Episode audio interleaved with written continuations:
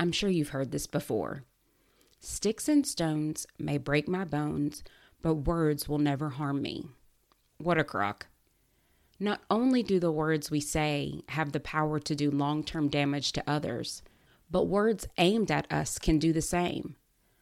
But the words we speak over ourselves can be some of the most harmful words we ever say. So today, we're talking about our words and not defeating ourselves before we ever get started as we continue to live life called.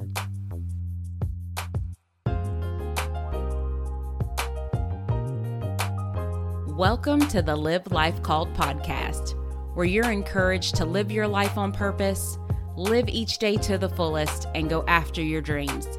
I'm your host, Jenny Dixon. Let's live life called.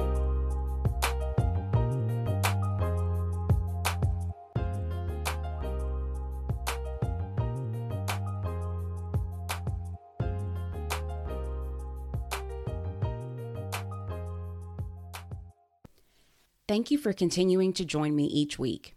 I'm honored that you would give me any of your time.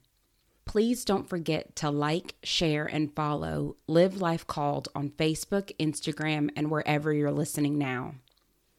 So, how many times did you say this false rhyme as a kid? Was it ever true for you?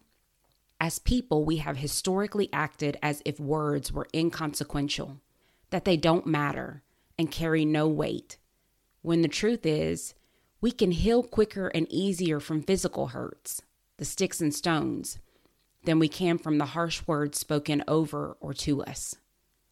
I mean, how quickly and often can you recall the harsh words of a parent, friend, child, coworker, family, or church member, but can laugh off a physical scar or barely recall the details of the incident? Words live long lives. The words we speak over and to others should not be done lightly or carelessly. We're entering into the biggest war zone for every person with our words the mind. Negative words can quickly grow into uncontainable monsters that can wreck the confidence and future of others. And don't we know this to be true based on what has been spoken to us? We've all experienced the trauma cruel words have had over our thoughts, beliefs in ourselves, and our abilities, but still, in the heat of emotions, we speak to others without thinking, and many times to the people who mean the most to us. I love that no word from God is ever wasted. That's something to let soak in. God doesn't even have filler words like um.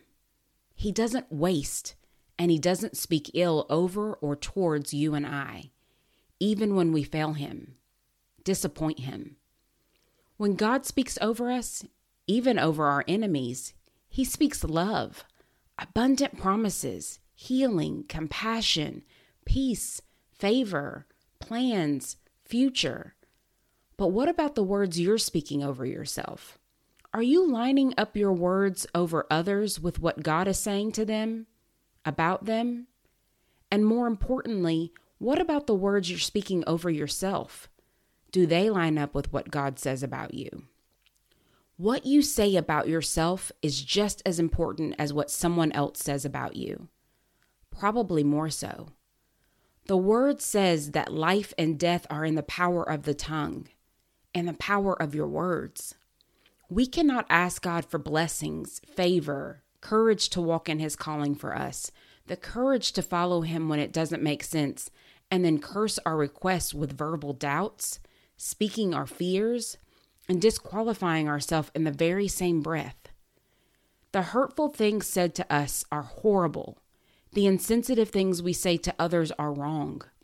But the words we speak over ourselves, those words contrary to the word of God and what it is we're actually desiring, are detrimental. And sadly, we don't think twice about saying them. How many times do we say, I'm not good enough? I'll never be that. I can't do that. I'm not ready. They won't pick me. Have you seen my resume? And so many more. How many times do we push ourselves back just because we opened our mouths? It's bad enough when we think these things about ourselves. It's even worse when we speak them. I love what Terri Savelle Foy says. She says, Whatever it is you're saying over yourself, add, and that's just the way I want it. So I'm not qualified, and that's just the way I want it. I'll never do that great thing for the kingdom, and that's just the way I want it. They'll never pick me. I'll never get that promotion. I'll never start that business, and that's just the way I want it. That changes things, doesn't it?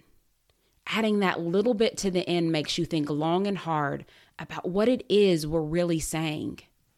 And before you say I'm overstating or being dramatic, remember that life and death are in the power of our tongues. God spoke the earth into existence, and you and I are made in his image. God doesn't waste his words, and neither should we. We should be thoughtful about the things we say to others, thoughtful about what we let others speak over us, and what we take in from others. If you don't know me, I can't let you tear me down. I can't absorb what you speak over me. I know that's easier said than done, but we have to be careful about what we let become growing plants and what we give attention and nourishment to in our minds. I know words can be hurtful, but we can't let those words that don't line up with what God says about us take up more real estate in our minds than the promises and declarations He has spoken over us. Don't feed what's not of God.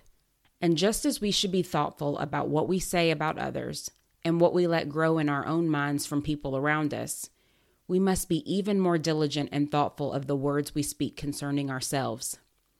This week, be mindful of the words you're speaking.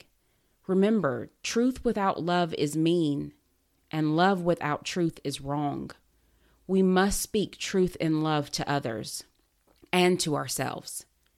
And as you have negative thoughts about yourself creep in, remember what God says about you and think about if that's what you really want to speak into existence for yourself. This week, let's begin to be mindful of our words because we desire to live life called.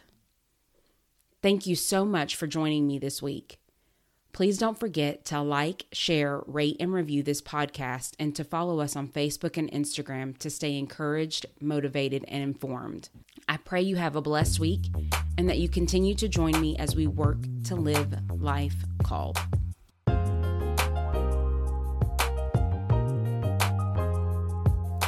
Special thanks to David Thompson for lending his talents to composing the theme music to Josh Wilson for helping me get started, and to you, the listener, for your encouragement and support.